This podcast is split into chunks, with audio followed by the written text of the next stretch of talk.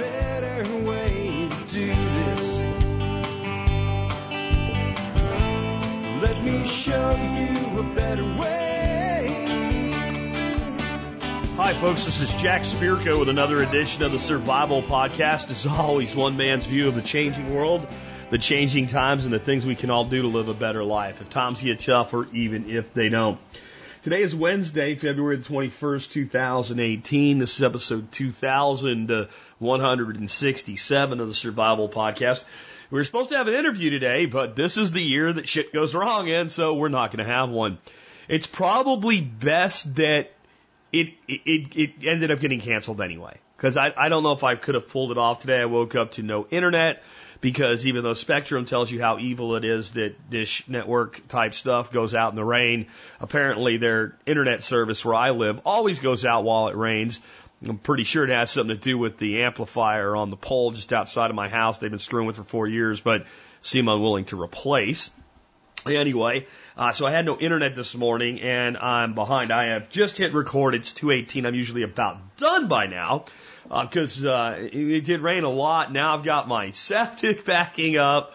Um, I'm just telling you, man, 2018 is beginning to piss me off. I thought it was going to be a good year, uh, but I'm being tested.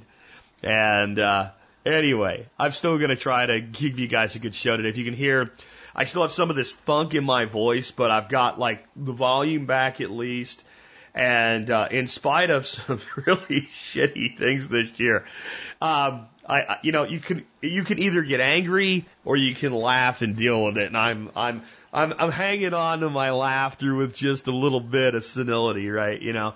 Anyway, so uh, since the show got canceled, what are we gonna do today? Well, I didn't do a listener feedback show this week for you guys, and that means stuff's backing up, and then we got a cancellation. So hey, let's make the best of a bad situation. Bring you a listener feedback show today. Uh, again, this being episode 2167. Here's what we're going to talk about today. I have a question on smart guns and their use and reliability. Uh, treating your fruit trees the all natural way. Uh, how do I do ticket sales for my event? I've had actually quite a few people recently ask. Um, they're going to do their own little workshops and whatever. Want to know how I do it? I'll tell you, but you know, I do like two a year, one a year, so it's probably not the most polished way, and I would probably be forced to a better way if I did it more frequently. So I don't know if you'll want to emulate what I do, but the basics will, you know, work for anybody, I think. Um, I have a question on what is the risk of holding cryptocurrency at Coinbase? It's based really on some comments Ben Fitz made last week about risks of not holding your own private keys. Uh, I'll tell you all about that. I would have actually, I would have actually done that impromptu uh, as a follow up to Ben's statements last week. Um, but because I was barely getting through the show, I did not. So anyway, also we have as far as cryptocurrency, ARK. The ARK cryptocurrency that I uh, I really think is an amazing opportunity right now uh, has created a side hustle for a listener. I think there's a lesson in that. We have a question about government sowing the seeds of discord, including the Russian narrative. Um, we have what is the experience curve and how does it apply to alternative energy, and how you can watch Jeff Lawton's urban permaculture video for real this time, at least for a while. I'll tell you a way to do that. Uh, and I'll explain why it's so damn hard because I really didn't explain that when I brought it up last time. All that more in just a bit. Before we start uh, taking your questions for today, let's go ahead and hear from our two sponsors of the day. Sponsor of the day number one is RidgeWallet.com. Um, I, I, I didn't know that I would care about having a new wallet. I really didn't. I, I'm really a lot happier with my Ridge wallet than I am with the, you know, billfold wallets that I've carried most of my life. The RFID protection uh, from, you know, sniffers and, and what have you and identity theft, it's nice, but I think the overall, just the functionality and, you know, I, I guess the only thing that I don't like now is I don't have one of my military challenge coins in my wallet. I mean, otherwise, the other stuff I got rid of out of my wallet, I like, why did I carry that lump around in my ass? For so long. Ridge Wallet's great. Their their cell phone cases are great too. Uh, you really want to check them out at ridgewallet.com. And uh, remember, you do get a discount if you're a member of the MSB on all products at ridgewallet.com. Next up today, butcherbox.com. Man, you know what I'm going to be cooking tonight? An amazing, amazing all natural raised pastured piece of chicken. Actually, a whole bird. That's what I'm going to be cooking for dinner tonight. It came to my house in a box from butcherbox.com with steak and bacon and pork roast and more steak and beef for making stew and all kinds of other great stuff. It just shows up at my house every month now. I am very excited to be able to bring you guys Butcher Box. The quality of the meat is unbelievable. If you give them a try, you'll see what I'm talking about. I'm not going to say you can't get meat like this at a store, but I am going to say you're not going to get it at like Albertsons or, you know, Kroger or something like that. You're just not. It's, you know, when I go to like Central Markets, a place here that's a really good butcher uh, shop within the store, that's where I can get the kind of meat that I get from Butcher Box. And it actually costs me less from Butcher Box, and I don't have to go get it.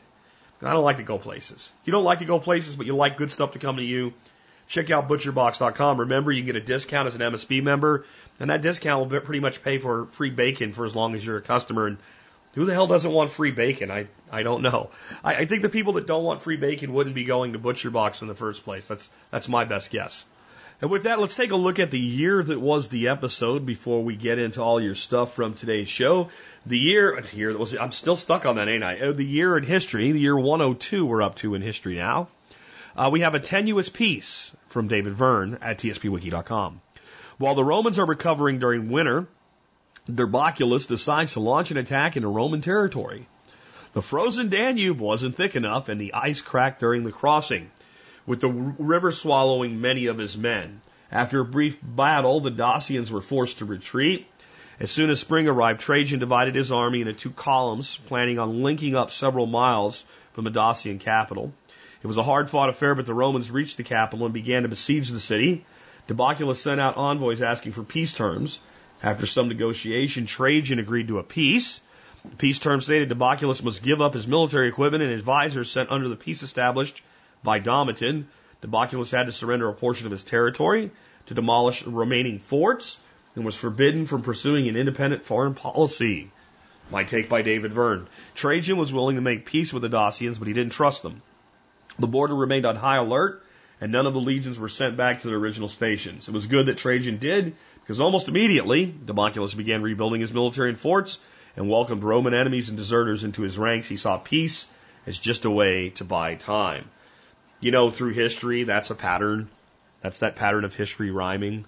But I think the other pattern is a great power buying peace by arming an enemy. That's a really stupid thing to do. It's a really, really stupid thing to do. And, you know, it's what one of uh, Trajan's predecessors did, and it's in a big part what created the problem. And even this, this skirmish war, uh, and this concession by the Dacians and this supposed giving up of what they'd been given didn't fix it. Like once you do this, you create a problem that can last for centuries, as we will see. From the year 102 forward, keep an eye on the Dacians. It's not going to be a quick and, and done thing. And it will tie into other things that, you know, if you don't come this way through history over, you know, year by year by year looking at these things, you might not realize.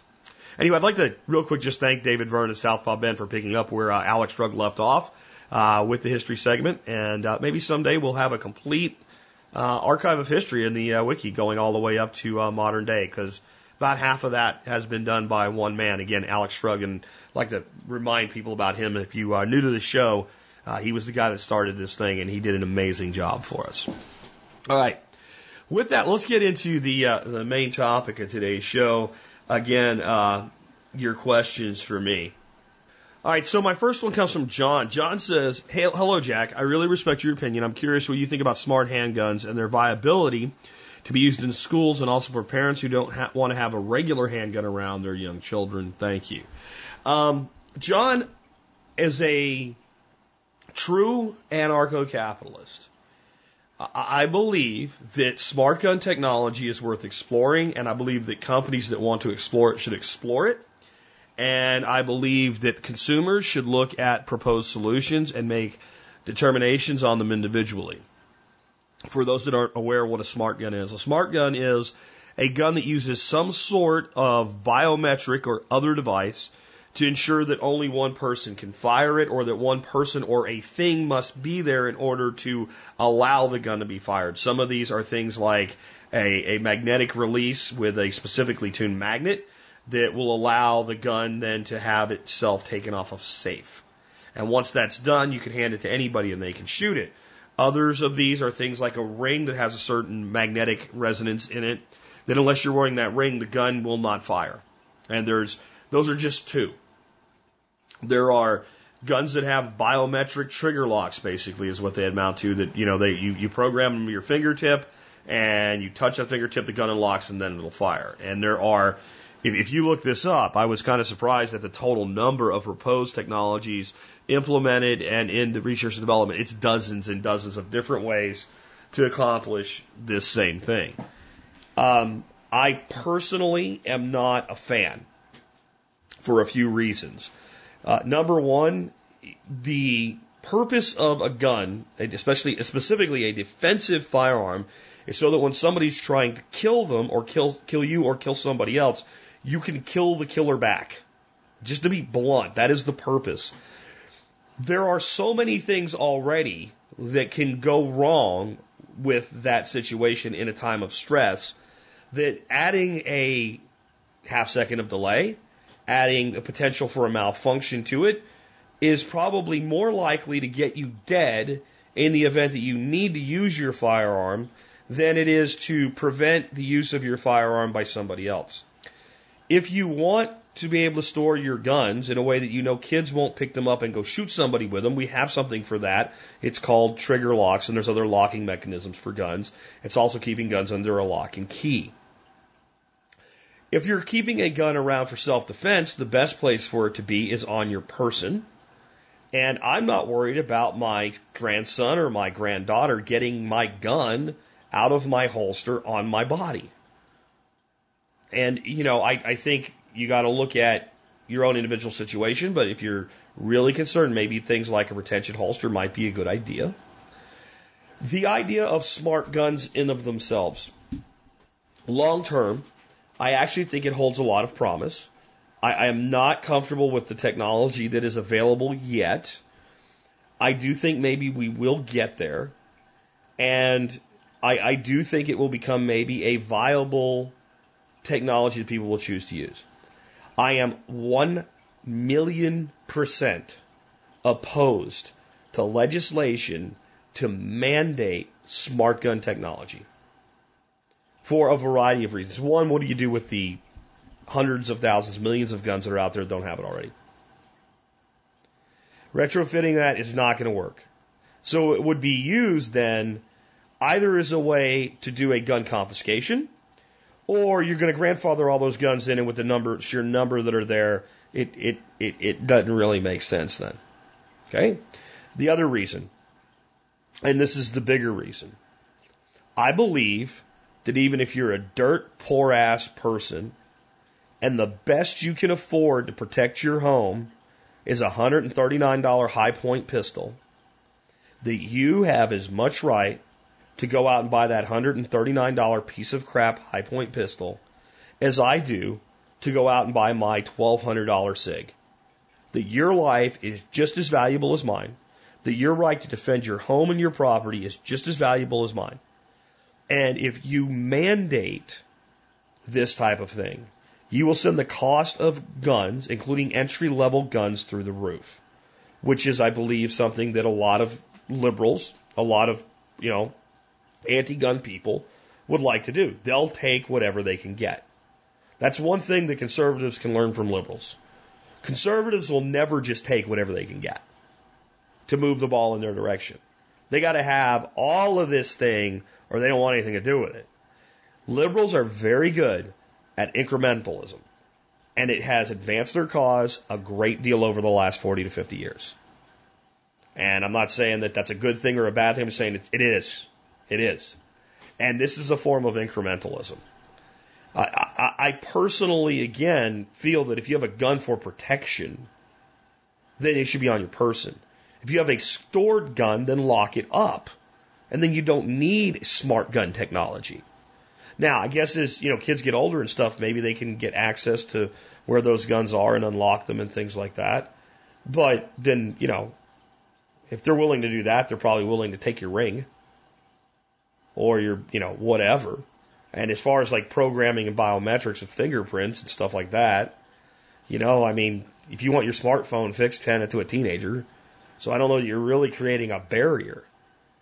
But it, it does seem that there would be a value in being able to make a gun know a person, so to say, so that only that person could use that gun. The problem is there's going to have to be a mechanism when I don't want that gun anymore and it becomes your gun to make it able to know you. And if it's something like a ring, well, that can be counterfeited. You know, I, I can't believe that, you know, I guess, you know, with RFID, every single one of them could be unique. That gets lost. Now what? Is there a way to, to you know, build a new chipset for it? Well, yeah, there is. It's the same as the way it's done with cars. So it still can be circumvented. Might it save a life or two? I don't know. I really don't.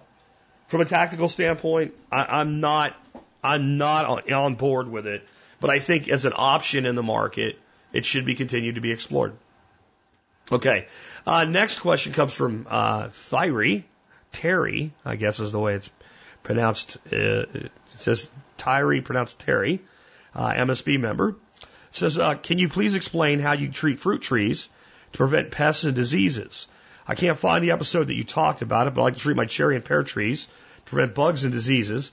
I believe something's to be done before flowers open or after flowers are gone. The answer to that is yes. I do have some mason bees and uh, leaf cutters, so I'm looking for something that's bee friendly. I live in Redmond, Washington. All right, Terry, here you go. And I'll have a, uh, a link to the page where you can find all this at the Dirt Doctor's website. Howard Garrett, this is the guy's program that I use on my fruit trees. Round one, which is right now in February, mechanically aerate root zone and apply organic fertilizer at 20 pounds per thousand square feet, whole ground cornmeal at 20 pounds per thousand square feet, and dry molasses at 20 pounds per thousand square feet, and lava sands at 80 pounds per thousand square feet.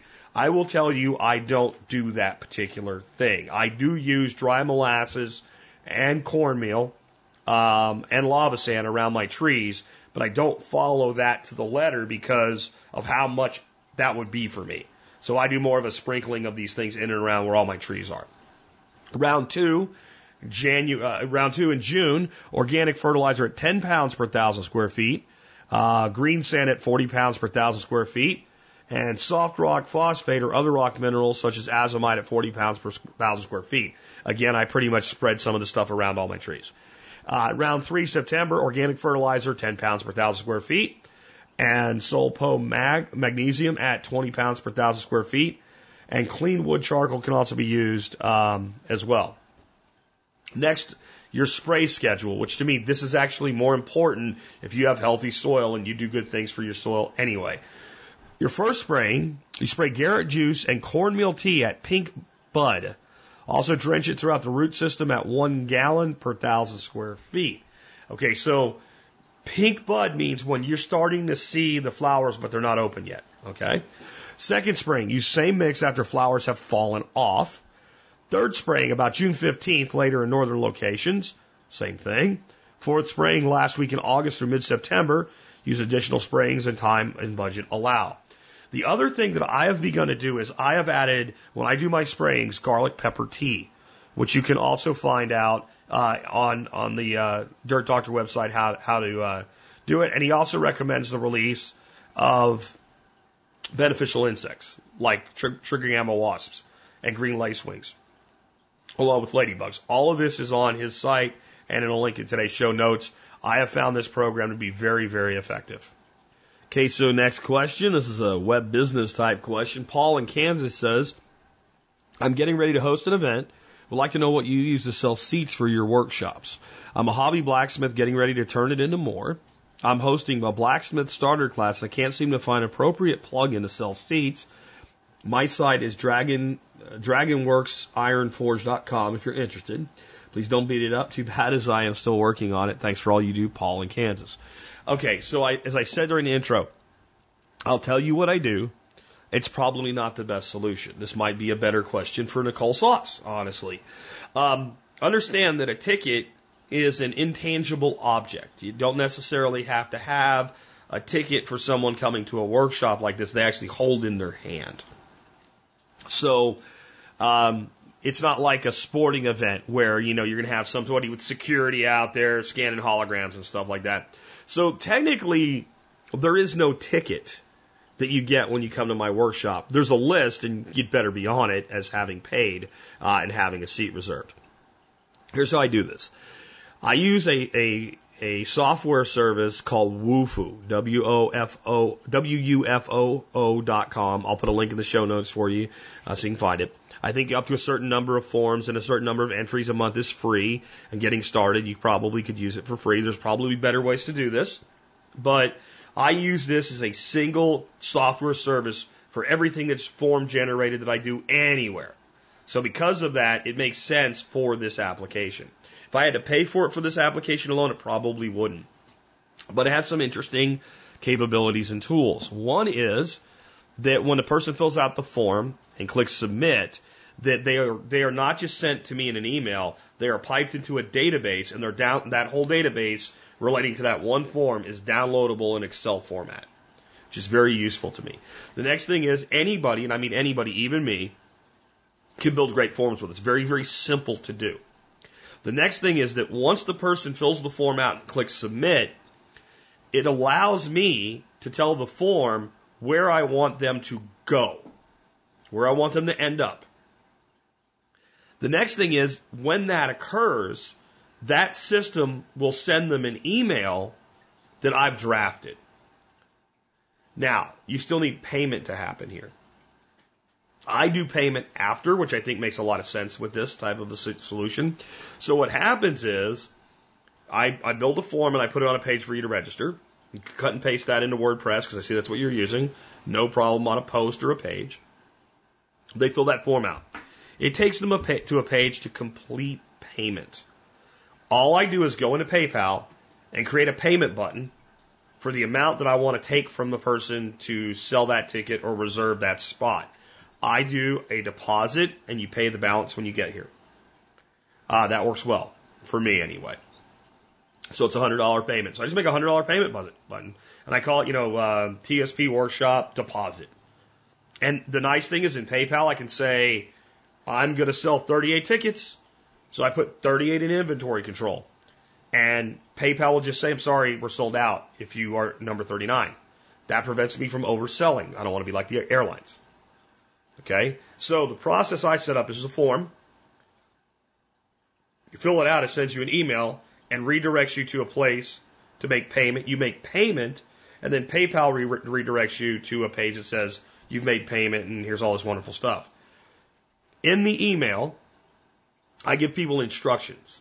And I have a document like how to get to my house, like what my phone number is, procedure for the day you, you sign up, um, a waiver that says if you get drunk and run into a garage door and cut your hand open, Neil, uh, I'm not responsible for your injuries. And when you get that email, it says go here and download your information packet, and it tells you everything you're supposed to do. That's pretty much it. The redirect from PayPal takes you to a page that says the same thing the email does, but I find that not to be as reliable because it doesn't, PayPal doesn't automatically redirect you after payment. There'll be a link that says click here to return to the merchant instead of like, you can't change it to say like to get valuable information about your, your package or something like that. So unless they click that, they're not going to see it. That's why I love the email out of Wufoo that says, hey, thanks for signing up. And it also says, remember, this isn't good unless you complete payment, and there's a link there to make payment as well in case they didn't get redirected or they backed out to give them because until I get both pieces, your spot's not reserved. So then all that information goes into an Excel spreadsheet, and I just have a folder in Outlook, and all the payments from PayPal that'll have a certain uh, subject go in this folder. I set a rule that says, you know, if it says paid for, blah, blah, blah, put in this folder. And I just go through the spreadsheet and go, Tom Jones, paid, click. Mark Johnson, not paid. Mark is, you know, and I might send Mark an email if I get done and there's still any left. And it's a manual process and it takes a while. But I also collect information on that form that's very useful to me. And you might think if you're running workshops, how might such information be useful to you? I do a multi-day uh, thing. Will you be able to park permanently or do you need in and out access? That helps my parking Nazis, uh, Nick and David, determine where they're going to park people and get that plan made before people show up. Uh, we, since we do bread, but a lot of people in this audience are paleo, including myself, uh, and don't eat a lot of bread, I ask, do you want bread with your, your meals? Yes or no? Or maybe once in a while. And that helps us plan our food inventory. I ask, are you going to be camping on site or do you need a hotel? That tells me how to plan the whole event, but it also tells me when I have Dorothy get a group rate from the hotel, how many rooms do we need? Well, if we have 40 people coming and 30 campers, we need about 10 rooms. See how that works? So I, I think that you use that opportunity to gather information as well as to sell the ticket. There's probably an elegant e-commerce solution to do this with. But again, I think that when you're running workshops, you know, with a, you know, a dozen people to, you know, less than a hundred, uh, a list. And then, so that list I talked about, it'll say, you know, deposit made, balance due. Did this person get like a, is it somebody I had a deal with and they're going to come for free, whatever. So what's the balance due? And then my staff gets that list. And when people come, they present their waiver and they get marked off that list as paid. And that lets us know who didn't show up and, and things like that. And, you know, it helps us control who gets in and who doesn't. Is it possible that somebody could slip past my high speed security and come for free? Yeah, it's probably possible. It's never been a problem. And my wife will probably catch you and throw you off the property. So, you know, if you have things put together right, they seem to work out all right. That, that's how I do things. Now, this next one, I'm actually really grateful for this question because it's something I wanted to speak on when, when Ben was talking about private keys with a cryptocurrency question last week, and I just I just didn't have it in the pipes to be able to do it. Uh, Marty asks, what is the real risk of keeping my crypto on Coinbase? I hear all the time about the risk of leaving my Bitcoin or Ether on Coinbase. I just don't understand why. Is the risk is that Coinbase will be hacked? If so, is Coinbase insured against hacking? If so, can I use a Jaxx wallet? Is that safe or is that safe at all? What are the best practices and what are the real risks? Thanks, Marty. Well, probably a, the, the, the safest option, and this is the upshot of what Ben was, when all things are taken into consideration, is a hardware wallet like Trezor or something like that for your crypto. That said, I do not keep the vast majority of my crypto in a hardware wallet. Um, I do tend to use for most stuff either the wallet dedicated to the currency itself, i.e. an ARK. I keep my ARK in an ARK wallet, or I do use Jaxx. Um, every single method of storage has some level of risk and some level of um, what's the word I'm looking for? All of a sudden, just just went out of my head. Convenience. Okay, that's always you know security and convenience are always the balance. So let's let's look at something a little bit different. Like how secure is your cryptocurrency in your Jaxx wallet? Well, a couple of things. How secure have you made your private seed? So you'll have a phrase, 14, 16, whatever words. Uh, if somebody gets that, then they can go rebuild your wallet in another wallet somewhere else and move your money wherever they want to. So it's as secure as you keep that seed. And how secure is the device that the wallet is stored on?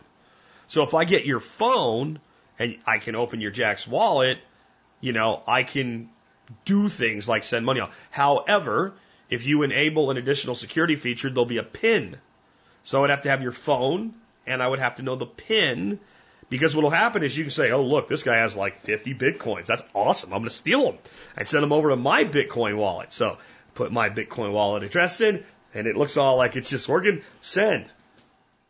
Uh, I see. Now I have to enter a PIN. If you don't have that PIN, the send won't go through. If you don't enable that feature though, it will. Do you understand? Like you have to enable that feature for that to make your Jaxx wallet secure if I get your device. And then if, if you happen to use your same PIN on your device as your Jaxx wallet, if they're both one, two, three, four, for instance, and I happen to look over your shoulder and see you open your phone with one, two, three, four. By the way, don't use one, two, three, four as a PIN. Remember, uh, oh, I, I, I gotta look it up and I, I gotta do it. I, I, I have to. No! Wait, wait! I'll tell. I'll tell. I knew it would work. All right, give it to me. The combination is One, One, one, two, two, two, three, three, three, four, four, four, five. five, five. So the combination is one, two, three, four, five. That's the stupidest combination I ever heard in my life. That's the kind of thing an idiot would have on his luggage. Thank you, Your Highness. Well, did it work? Where's the key? It worked, sir. We have the combination. Great. What's the combination? One, two, three, four, five. One, two, three, four, five. Yes. That's amazing. I've got the same combination on my luggage. Prepare Spaceball One for immediate departure. Yes, sir. And change the combination on my luggage. I, I, I needed that this, this week, this month, this year. Anyway, uh, so yeah, don't be like President Skroob from Spaceballs and don't be like the king of Druidia and use the combination one, two, three, four, five, but you'd have to have that pin. So that, that kind of like gives you like, okay, it, what are the odds that someone's going to hack your Jaxx wallet from some other device? The, the answer is it's pretty low. It's pretty low. It's a pretty secure way to store your stuff, but there's a vulnerability. So when we look at anything, we're not looking for is it completely risk free? What are the risks? How do we understand them? And, and, and how do they relate to us? So when we look at, or let's look at it more like an exchange like Binance. Binance has had some hacks. What they'll say is, well, Bitcoin has been hacked. Bit, bit, Bitcoin itself has not been hacked. In fact, Bitcoin wasn't hacked on Binance. Some currency, let's say Tether, was hacked. Well, how does that happen? Well, when you are on an exchange, you do not hold your private keys. In fact, all of the currency is held in like a big vat. Now, you do have an individual address, but in essence, the, the exchange is providing liquidity that makes it easier to convert from one currency to the other and back. And there can be a vulnerability. And generally, the vulnerability is a combination of a vulnerability in the code of the currency itself, in some way that its wallets work or what have you, and a vulnerability in the exchange. That's why you don't generally hear so and so just hacked uh, $40 million worth of coin XYZ from random wallets around the world. Doesn't work that way right? It's it was centralized in one place with a bunch of wallets here, and this exploit was used to move it. And that's what actually happens. They don't disintegrate it; they move it to a new wallet that they control. And that then they got to figure out what to do with it because it's kind of tainted money at that point, isn't it? Like if you go to another exchange, it's just like, yeah, we just had thirty million dollars worth of Ethereum stolen from Exchange XYZ, and somebody's trying to sell thirty million dollars worth of Ethereum on, yeah, so they end up spending it basically a form of money laundering what have you. So then we come to Coinbase. Now, unlike a Binance or a Bittrex or something like that, you can't buy and trade, you know, 500 different currencies on Coinbase. You can buy, sell, and trade, what is it, four or five? You got Bitcoin, you got Bitcoin Cash, you got Litecoin, you got Ethereum. I think that's it for Coinbase, right? Yeah, that's it for now. Um, or are they going to do Bitcoin? I don't know if they're going to do Bitcoin Gold or not, or if they already did. I don't pay a lot of attention to Coinbase anymore, as you can tell. Um, what is the odds that you will be hacked? Almost zero. It is more likely that somebody would get your personal login information and log into your account. And again, you have confirmation codes with your cell phone, two step authorization, all that makes that very unlikely. But that's more likely than somebody hacking Coinbase itself. It's a very, very robust and secure system. And if you move your, like your Bitcoin into a vault on Coinbase, you can't even get it out for 48 hours. So that's a highly secure environment. But are there any risks? Well, here's a couple risks. What if Bitcoin or Litecoin or Bitcoin Cash or any of these currencies do a fork and Coinbase decides not to support it? As they were originally not going to support the Bitcoin Cash fork. If you are holding your, your coins in a Jaxx wallet where you control your private keys and a fork happens, it's a little scary to do and it's kind of a pain in the ass, but you can sweep your currency off into another wallet and get your forked currency and then put it back. So you don't lose a fork just because Coinbase did not choose to support it. So that's one risk that's mitigated. Another risk that's mitigated is what about your government? See, to me, one of the beauties of uh, cryptocurrency is we want your money. Go ahead and take it. They can seize your bank accounts. But if you have your cryptocurrency in a wallet somewhere, you want to steal it, go ahead and steal it. Because I, I don't even remember how to get it myself, so I'm I I'm sorry. I I don't do I do I have cryptocurrency? I don't know that it's mine.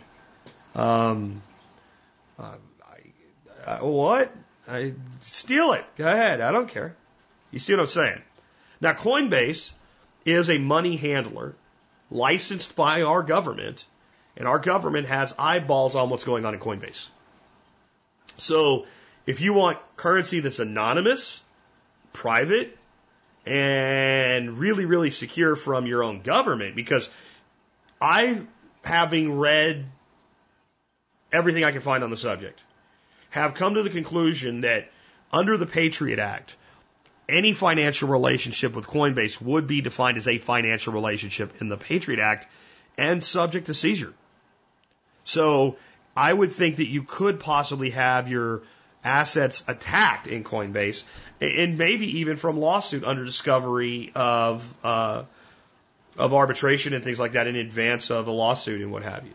So to me, the issue is more about the risk of exposure than the risk of a hack in Coinbase and the risk of missing out on a fork.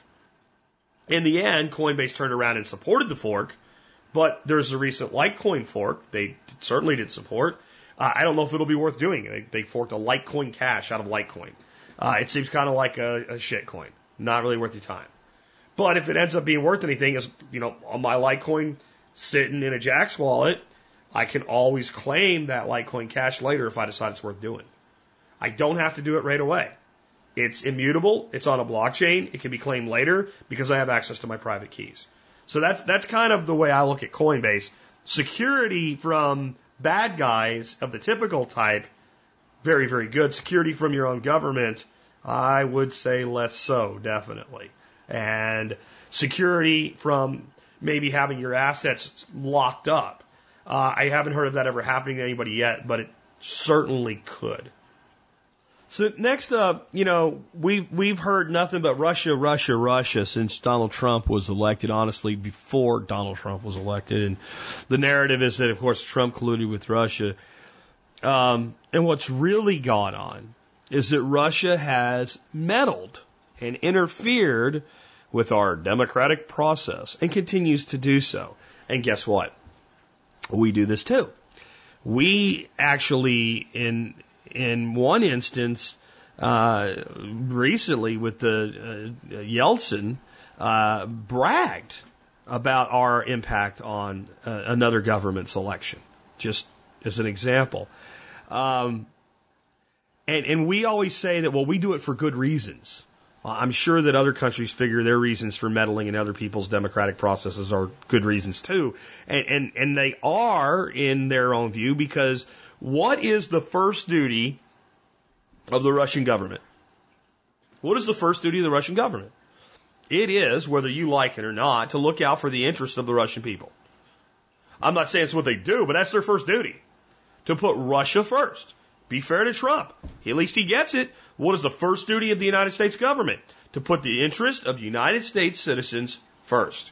And if the United States is better off if Joe Blow wins over Joe Non Blow in, I don't know, Ireland, and we can use soft power or influence to make sure that Joe Blow wins, and that's better for our people, then I'm not saying we should do it, but we can justify that we've done it because it's in our best interest. And our government says that with a straight face when they defend this action. But you have to look at what's really being done in these situations, and it's it's it's really the sowing of discord amongst the people, and by doing that, you can accomplish many things. Sometimes you can influence elections, sometimes you can discredit them. The the reality is what we've learned about Russia's interference in the last election is it had almost no effect whatsoever on the vote. What it did affect was the opposing sides' view of each other. And it was designed to do this no matter who won. It was designed either to make the presidency of Donald Trump look illegitimate, or had Hillary Clinton won, to make her presidency look Ill- illegitimate.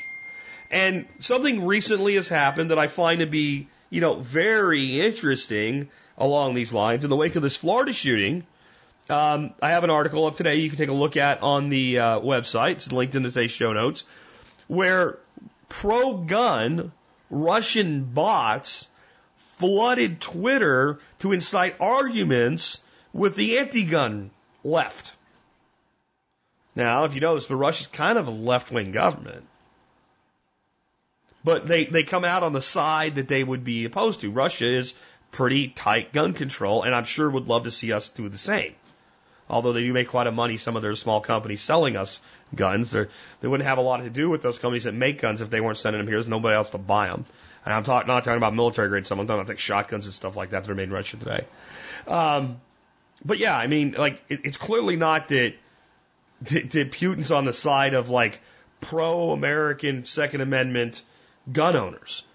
So what's going on is is again creating argument and discord because the divided people are easy to conquer and they're easy to influence. And our government does this to us as well. They fan the flames of discord for a totally different agenda. But it's pretty much the same agenda. It's to control us. It's to control us. And what we just have to be aware of is that this goes on. And that, that person you're arguing with who's such an idiot on the other side of whatever issue it is may not even be a person. Or it may be some, some, some plucky looking cute chick that's really a fat, acne faced guy in a freaking basement in the Ukraine. And we should think a little bit more before we act. I'm just saying. Uh, but if you want to read the article, it's there. Next up, I got a little success story here that involves ARK, cryptocurrency, and side hustles. How about this? Jack, I just wanted to thank you for talking about the ARK cryptocurrency. I'm a software developer by trade, and after hearing about ARK on the show and doing some homework, I ended up on their Slack developers channel. Long story short, short, long story short, long story short, I just got my first payment of 150 ARK for writing code for the ARK project. Not bad for a week of coding in my spare time. Instead of scrolling on my phone while my wife watches Gilmore Girls, I now code. I think you're going to be at the beginning. I think it's going to be the beginning of a beautiful side hustle. Thanks for all you do, Chris, in Oklahoma. So there's a couple things here. Number one, there's a lot of developers out there. Number two, I told a lot of people about ARK, but Chris put the two together and ended up getting paid in ARK to do work for ARK. I, I, think that's pretty cool. I also want to kind of point out, like, I've been sharing a lot of stuff, mostly on just my personal Facebook page about ARK recently. These guys are not slowing down. These guys are like putting the gas to the, the, the you know, the gas to the floor uh, in development. They just released today, finally, the long promised ability to execute contracts in both, both ARK and Ethereum at the same time. So an ARK smart contract being executed on the Ethereum blockchain is now a thing, being done through their, their project called ACES. Um, so ARK has stayed relatively low priced, even as cryptocurrency as a whole has continued to rebound in the $4 range. If you're looking for a currency that you think, you know, would make sense as a speculative long-term hold, uh, in the, you know, discount price arena, you know, under 10 bucks, ARK, man, I cannot recommend it highly enough. Uh, again, don't put the kids' college fund in there or anything like that. Uh, you know, anything can and often does happen in cryptocurrency, but it's it's the most solid and active project that I've seen so far.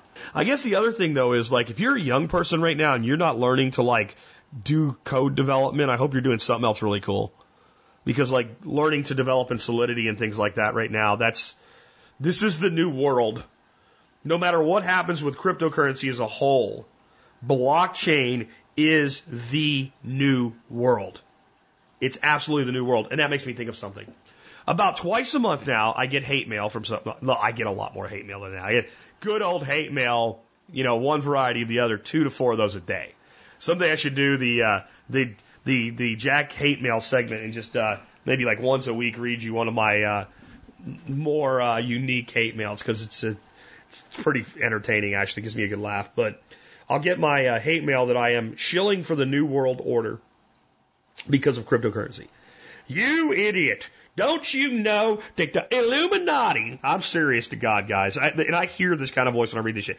Don't you know that the Illuminati is behind them there Bitcoins? There ain't even a real Bitcoin out there, you fool. Don't you know it's a cashless society that they're trying to create and you're helping them? You're supposed to be a survivalist.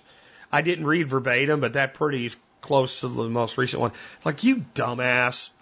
Government hates cryptocurrency. Now, having one of their own, they like that. But Bitcoin being a tool of the New World Order, you're a tool of the New World Order, you idiot.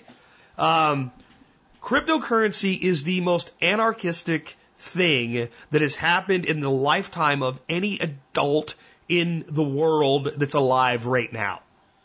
It is something they cannot control. And even the places are like, well, now we can track this or now we can do that. Yeah, you guys are, you guys are working eight years ago with what we're able to do today.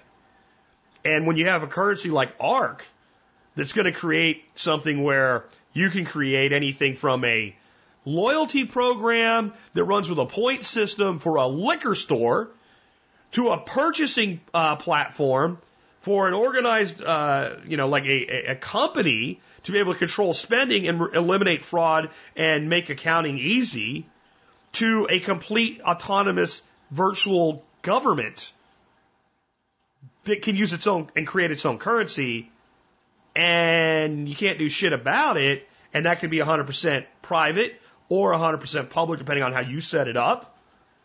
Yeah, guys, it's it's getting to where it's game over for the government. It really is, and that's why you're starting to hear more and more flood. They're scared. I got an email I didn't put on the show today from a guy uh, from his credit union comparing buying a CD with buying cryptocurrency. Look, you're you're shitting your pants when you're writing that newsletter.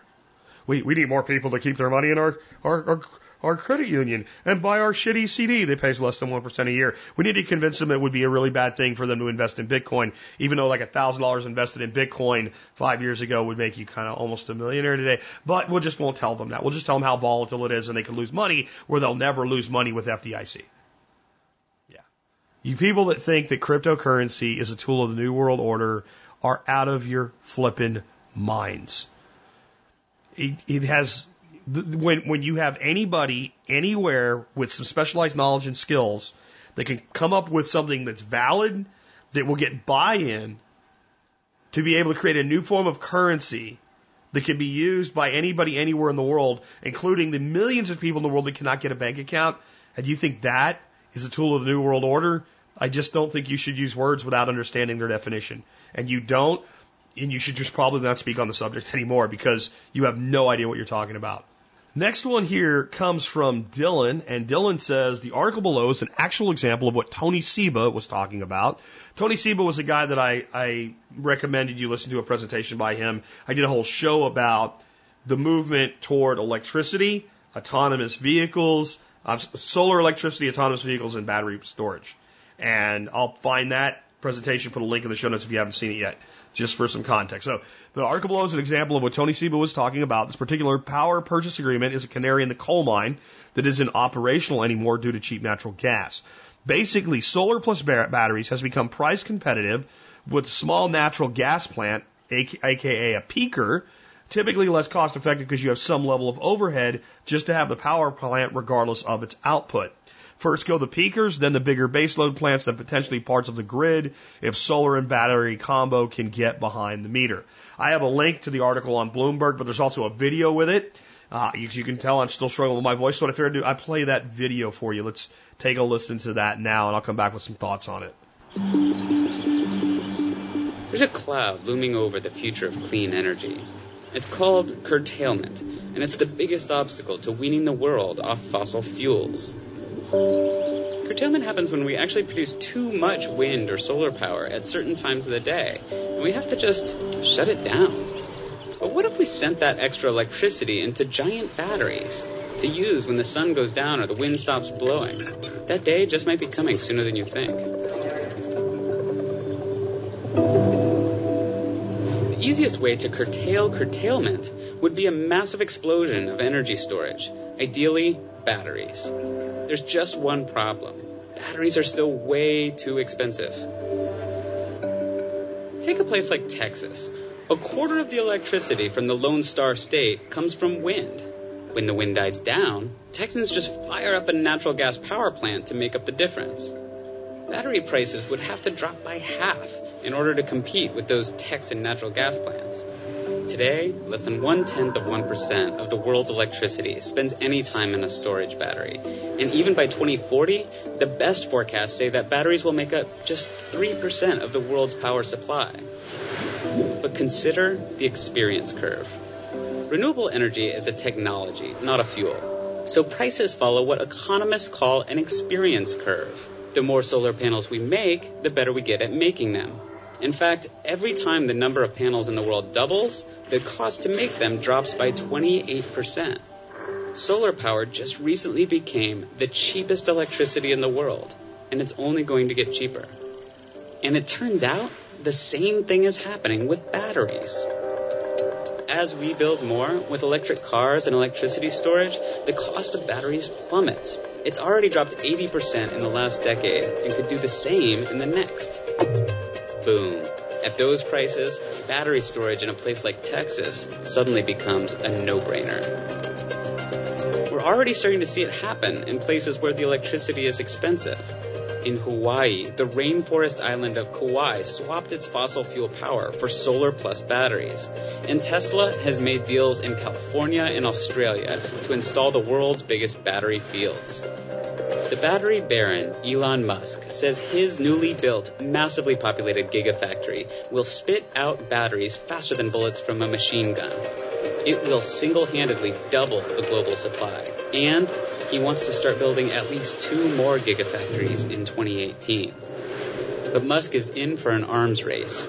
Chinese companies say they'll build capacity for about three gigafactories worth of batteries by 2021. Samsung, LG Chem, and others are also joining the fray. Now, this is not a done deal. If the battery revolution is going to work, tens of millions of people must switch to electric cars over the next decade to feed the experience curve. But there are also new technologies coming soon, like silicon anodes, solid state batteries, and lithium air, that could skip us ahead on the experience curve by more than a decade, making battery powered trains, ships, and even airplanes possible. So imagine a world where city skies are clear of pollution and where electricity is cheap and abundant. It's not crazy to assume that 20 years from now, over half the world's power will come from nature, backed by batteries. And it all might be happening sooner than you think. I, I think the takeaway here, and, and, and what I think a lot of us have been trying to say for a long time, is when it comes to solar and wind, the problem is no longer production, it's storage, it's batteries. And I, I actually think that what you just heard is a little bit underselling what's going on in the battery world, and I kind of want to explain to you why. I have the ability to do something I just don't think most other commentators tend to do. I don't become myopic in my niche. I, I look out broader than um, just my own world that I care about and what's going on elsewhere. And I pay attention to people that talk about things that are generally smart um, in their niche. And I take what they don't understand and I use that to find the answer for all of us. In this case, I'm back to one of my favorite people, but who's getting the entire autonomous vehicle, electric vehicle, and battery storage components in his world wrong. This guy is nationally syndicated, but best known here where he lives in the Dallas Fort Worth area. His name is Ed Wallace. He does a TV or a TV show, a radio show on the weekends called Wheels. And he's got some of the most fascinating history. I mean, his history segment should be broken out as a standalone weekly podcast. It's called Backside of History. It's fantastic. But he's missing it on electric vehicles, autonomous vehicles, and batteries as a whole. And it's it's obvious why. He's an older guy. He's he's, you know, come up in the industry his way and he, you know, sees things as someone that's in their late 70s, not someone that's in their 30s or 40s right now. And he's probably the most technologically astute person at his age that I know of in media. So I'm not putting him down. I'm just saying there is a there is a point where we stop seeing what's next. And a couple of weeks ago, I was listening and talk on this very subject with batteries, and he was talking about how, st- and he hate, he- he's, by the way, he is a hater of Tesla. He hates Tesla. I think part of that, he won't admit it, but it's because he comes from the dealer background, and Tesla has pushed dealers out of the equation. It's hurting Tesla in some areas and helping them in others. It makes it very difficult, for instance, to buy a Tesla in Texas because we have such strong pro dealership laws in when it comes to new cars. So anyway, um, he was talking about how stupid Tesla is for building a gigafactory. It's just dumb. And he was pointing out that, you know, it's per megawatt or whatever, or kilowatt or whatever, certain size of battery that Tesla was bragging about a $144 price point that they were able to produce them at. But Ford or Chevy with the Volt, one of these other car makers, was buying their batteries from Samsung and getting them at, you know, for whatever this, this metric was, $102. And why would Tesla spend all this money on research and development to get to a $140 price point when they can just go buy a battery that already exists for $102? Well, because that comp you're not going to be able to get enough batteries from that company to meet the demand that you're going to have for your own product, let alone the rest of the world, if you don't develop more of these factories. These companies, the fact that they're doing this, and uh, Audi is building one in the frozen wasteland of Norway or Sweden, one or the other. And he was talking about how stupid that was because Volkswagen's already buying their batteries from, I think, uh, some Chinese company, right? That just, you know, just buying a battery, put it in the car. Why? Okay. This is about to go parabolic. This experience curve they're talking about, it is nothing compared to simple economy of scale. You're going to see the, they say, well, we need the price of battery in that little video for the price of batteries to come in half to make this doable. I, I bet you the price of storage will go in half within the next five to seven years. And when it does, it is in some ways for fossil fuels game over. It's not immediate, but the path has then been st- stuck out on. And you know me, I'm not a guy that believes that we're killing the polar bears with our tailpipes and stuff like that. Uh, I don't believe that you know global warming is going to raise the sea, and that's not why. But I do believe that fossil fuels are dirty fuels overall. Their extraction processes, etc. Um, I think we'd be better off not using them if we could. I do not think that there's a viable alternative yet. And I think even in 10 to 15 years, we'll still have a significant reliance on fossil fuels, but I believe it will be about half of what it is today. Maybe less. And people keep talking about, well, rare earth minerals and longer tailpipes. And all. This is the thing about these batteries. We will soon be building them in a way that makes them, that makes them almost infinitely recyclable. It doesn't, you know, a lithium battery doesn't burn up the lithium inside of it. It exceeds its ability to continue to store power. But what we're ending up with is we're going to, to a completely different model when it comes to cars, where most of these batteries are going to go initially. And that is a lease model. And not a lease model like we have now, where Jack is smart, so he leases a very high value car, drives it for about half of what it would cost him to drive it if he bought it, turns it back in, gets $4,000 and goes and gets another one. And they take Jack's car, one, and sell it to Bob, who can't afford to buy Jack's car when it's new, could afford to lease it, but thinks you have to own things. It doesn't understand the financial model there. So he buys the car after we put 45,000 miles on it. And then Toyota says, not mine, not mine, not mine, not mine, not my problem. Where what we're going to with this autonomous vehicle model, with this Uber model, you know, and that's what it really is. It's an Uber model, is going to be where the manufacturer never transfers ownership of the vehicle. And therefore, the end of life of that vehicle becomes the manufacturer's problem, not Billy Joe's junkyard's problem. And it is going to make the most financial sense for them to make these vehicles as recyclable and reusable and repurposeful as possible. And they will make the decision to do that not out of some renewed desire to be good citizens, but for purely selfish reasons. Actually, in the permaculture space, many, many years ago, there was a movement toward we should push manufacturing toward a lease model so that manufacturers will make things more recyclable because they will as soon as it's their problem. Now, I'm not for using force to do that, but market force is going to cause that. Mark my words. The people that do not think solar and wind can be our future are wrong. And it's batteries that will enable that. The efficiency of photovoltaics and the cost and the price point is already getting to a point where that, that problem is solved. So windmills can make immense amounts of energy, especially big ones. Don't believe the propaganda. You know, it takes a windmill 18 and a half years to pay for itself in energy costs of what it costs to build the windmill. Bullshit. It takes six months. Six months. When these big industrial windmills, they produce enough energy to build another windmill in six months. Everything after that's gravy. It's all nonsense. I mean, the left lies all the time. Did you really think the right wasn't going to get in on it? Especially when you're talking about the oligarchs, the left and right oligarchs. Jeez. And that's another thing, recently. All I keep hearing, what about these Russian oligarchs? See, Russian oligarchs. That's all that's on the news now. Because of the trolls, the Russian trolls and shit. The Russian oligarchs. You don't think this is an oligarchy? Jeez. Wow. You want to buy a bridge? I got one to sell you. Which one? All of them.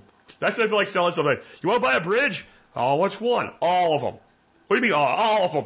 I got a master deed to every major suspension bridge in the country. It can be yours for only 50 bitcoins. Send it to Bitcoin address. You are a dumbass. XYZZP. Right now. And you can, yeah. That's just, wow. Yeah, on government and uh, the police state and, you know, people not being treated right. And this, this, this story just goes great. How about this?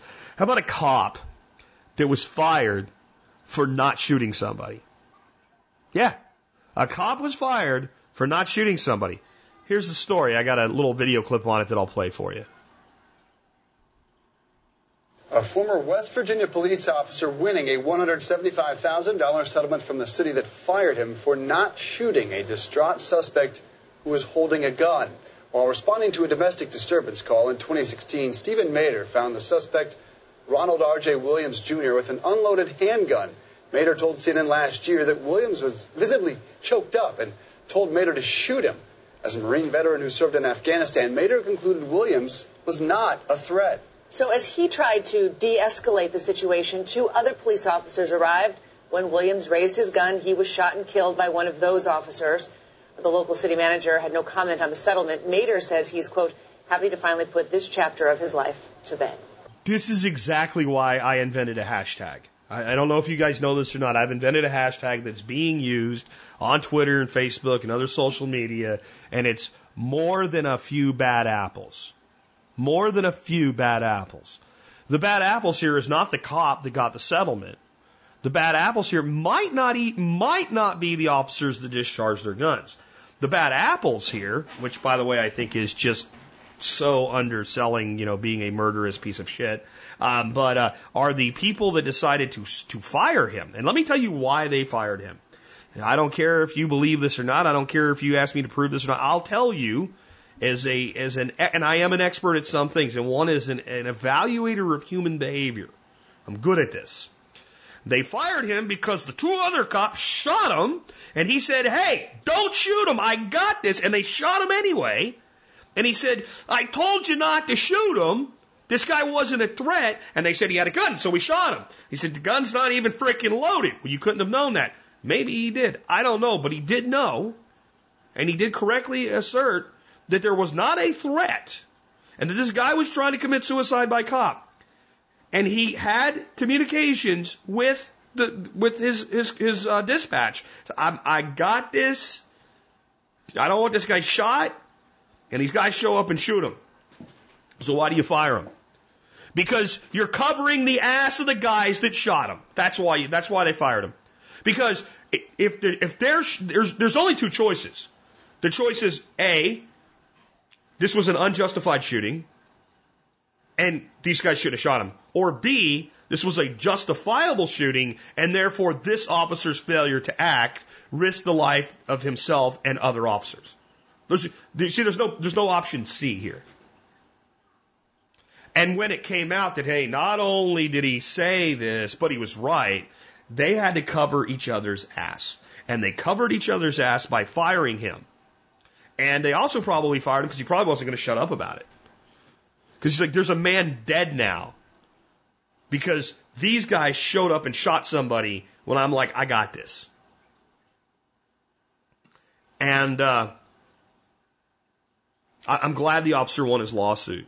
But I hope the family of this guy that's dead, I hope they get a couple million off these pricks. This is sick. This is sick. The fact that a man was fired for not shooting somebody tells you there's a problem. It tells you there's more than a few bad apples. That's a hashtag you can use when you're sharing things like this. Fired for not killing someone. By the way, he was right. And you know what? People might say, well, what, makes him an expert being a military vet from Afghanistan? You know what? He, he's, he's probably seen this behavior before. Because, well, 22 a day. That's the number of our veterans that are killing themselves. 22 a day. And he knew what he was dealing with. This was a good apple. This was somebody de escalating the situation. I don't know what's happened to our police departments. I really don't. The officers that I knew as a young man, their, their entire goal was always the de escalation of the situation. And I'm seeing more and more hotheads with a badge escalating situations. Something needs to be done about this. I guess this is at least a good first step in the public seeing this. See, the problem is they've made this a left right issue like they do with everything and divided us. Well, if you're anti cop, you must be a leftist. Well, hold on, wait a minute. First of all, saying this guy's a shitbag for killing an unarmed man, when another officer was standing there going, I got this, and he didn't need to intervene, is not anti cop. It's anti shitbag. It's anti murder.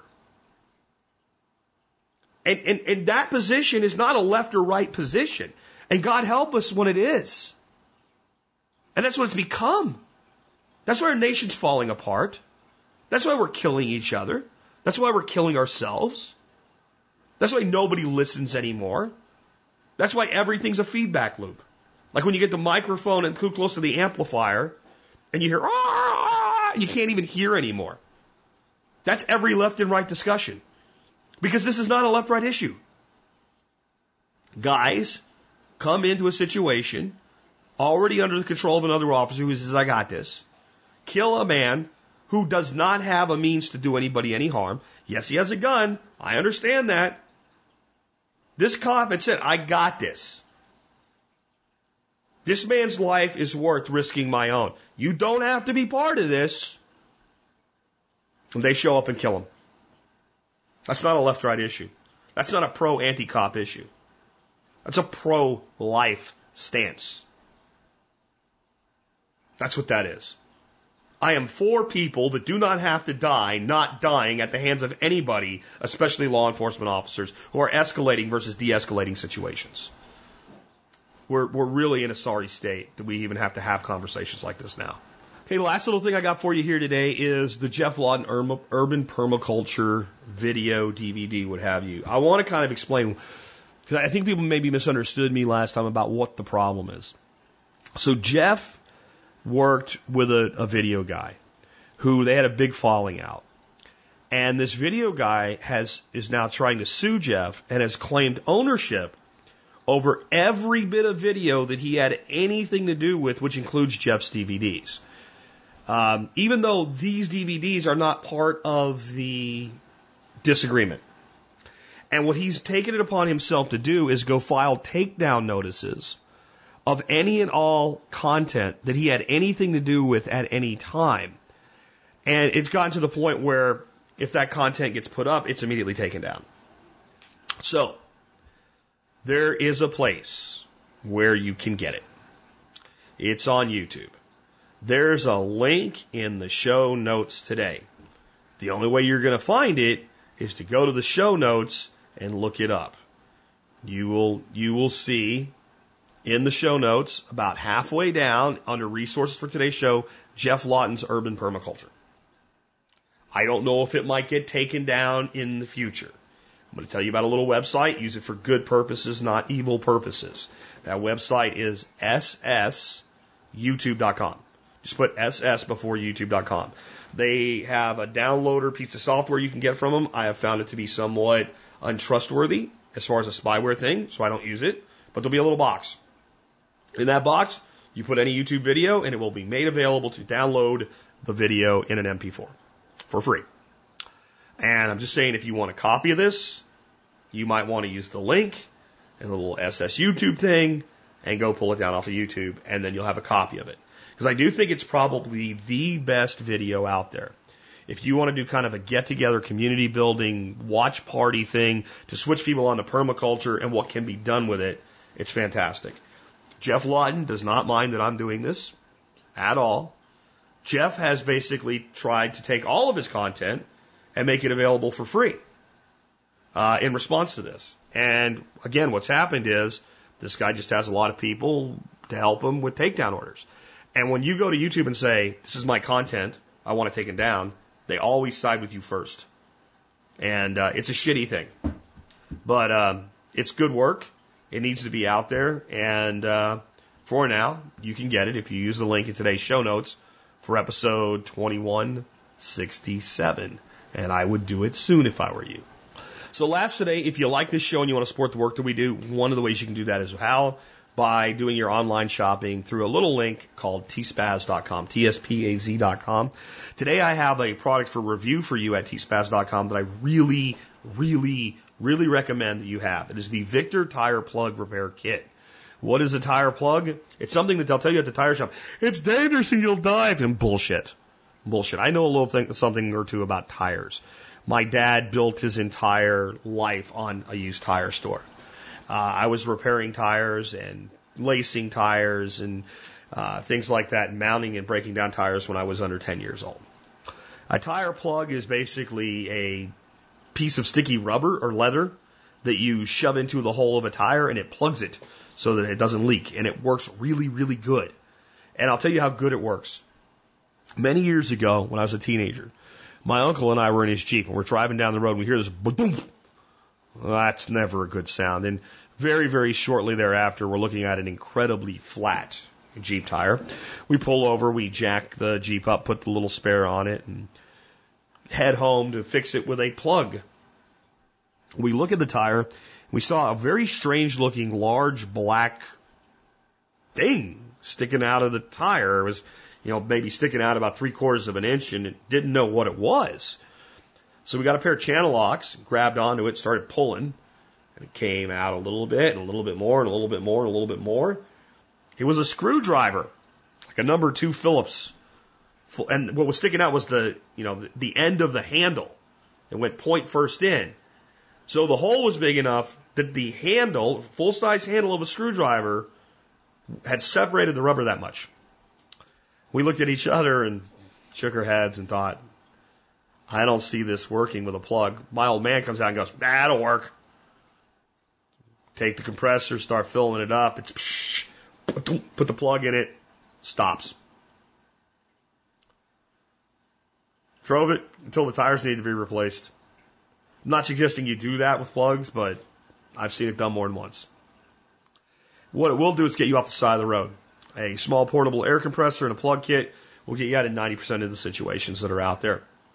Because while I think you should know how to change a spare tire, there's not always a safe place to change one when you have to. Uh, I remember one time changing a spare tire on the Texas Turnpike and being deathly afraid somebody's going to run into me and kill me. And I had a plug kit, but I had a piece of angle iron, so that tire was not pluggable. So that was one of those situations you can't. And it makes me think of those commercials now for Liberty Mutual Insurance where the kid's on the side of the road, he's on the phone, and he's like, I know what a lug wrench is, Dad. And then he's like, he has a little pry bar and he says to his friend, Is this a lug wrench? The guy's like, Maybe. Like, I, I don't think you should have people out there like that. I think you should know how to change a tire and how to plug a tire. Now, those are basic things I think. Like, if you're going to have a driver's license, that they have to have one, right? Then, like, I think, like, knowing how to, like, fix a tire should be part of getting a driver's license. Because, you know, just for your own personal safety. Add this to your kit. They cost about seven bucks. They are really, really worth having. You can find out more at tspaz.com. So that brings us to our song of the day today. This is by uh, the Marshall Tucker Band. One of my favorite bands of all time, man. I, I've always loved these guys. I got a good story for you in just a minute after I tell you the song, a little bit about it. It's called Fire on the Mountain. And uh, this is actually like about the California gold rush. It's about a guy that leaves Carolina with his family and goes out to California to get rich and what the place was like and gunfights and things like that. And by the end of it, he's murdered for cold blood and his, his widow is left with a worthless claim. It's just basically a kind of southern fried western story in a song. And it's got an incredibly good sound. Uh, it was actually written uh, but I think it's the guitarist. I, I've got the internet down again because it rained again, you know. Um, but there was the guitarist of the Marshall Tucker Band who wrote it, and he wrote it for Charlie Daniels because Charlie Daniels had an album coming out called Fire on the Mountain, and uh, Charlie Daniels decided not to actually do the song and let them do it. But he did play uh, some of the fiddle in the song for them. And actually, Marshall Tucker Band and Charlie Daniels collaborated quite a bit. So it's just a cool sounding song. Here's some interesting things. First of all, who is Marshall Tucker? Who's Marshall Tucker? We, we don't really know. The band rented a locker or a storage facility somewhere, and the name on the uh, the locker from the previous owner was Marshall Tucker. And they just thought that sounds cool. There is no Marshall Tucker or Marshall or Tucker in the band. It's from a storage locker. So I wonder if the, the, original Marshall Tucker even knows he is the original Marshall Tucker, right? Um, another thing about this, do, do you know that as iconic as these guys are, for all the great music they made, they never had a number one hit? Their highest reaching single was called I Heard It in a Love Song. It's one a pretty little love song. That one, yeah. Uh, number five. I don't know they ever even had another top ten. Now, just how awesome the music these guys have produced really is. Probably their their like that wasn't their biggest hit in numbers, but they're probably their most the song they're most known for and their biggest long term hit that fans love is "Can't You See." Can't you see? You know that one, right? All right. So we're going back a few years here, but that song was released in 1972. This would have been about 2002, 2003. We were living in Pennsylvania. That's when I was working for a company called Fluke Networks as their regional uh, vice president of sales up there. And my son became very good friends with a local boy that lived in our neighborhood named Zach. Zach was a unique character. Uh, Zach would walk into my home, right past me, go to my refrigerator and make him like himself like a big old Dagwood sandwich, and then plop down next to me on the couch. And then I, he would look at me and go, I know you're going to kill me. that kind of relationship. He was, in some ways, like a second son to us, but not the brightest bulb in the tree. Just not. So he tells me one day, Jack, I found this new band. They're amazing. They're Marshalls or something like that. Really? So he starts telling me about this song, and it was Can't You See? And I'm like, dude, that that band's been around for like 35 years. He couldn't believe it, right? And he kept trying to insist that, you know, this was this new, this new Marshall band that he heard on the radio and how awesome they were. And uh, he was almost devastated when he found out that, like, you know, this band's so old that they released this song when I was born. Me, not him, you know. Um, but it does say something about the, the, the lasting nature of this band and how amazing their music is. This one's maybe not their best known, but it is one of their best done songs. It's an interesting journey through the Old West in music. With that, this has been Jack Spirko with another edition of the Survival Podcast. Help you figure out how to live that better life if times get tough or even if they don't.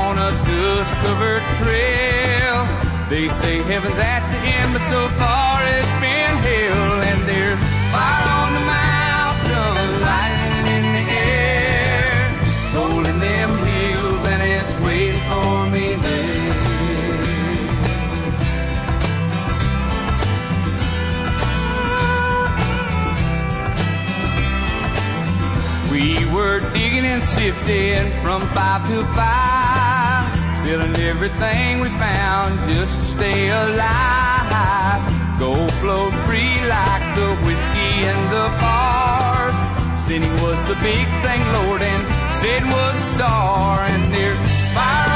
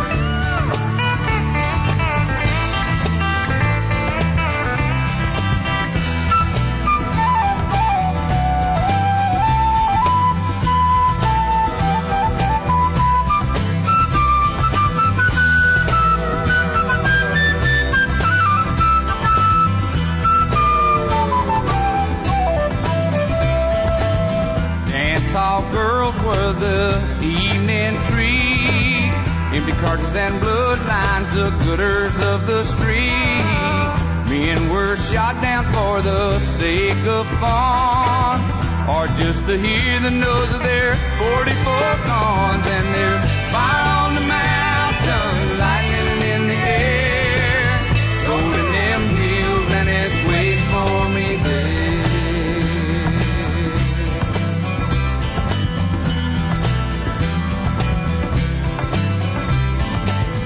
Now my widow, she weeps by my grave. Tears flow free for her man, couldn't stay. Shot down in cold blood by a gun that carried fame. All for a useless and no good, wordless claim. And there's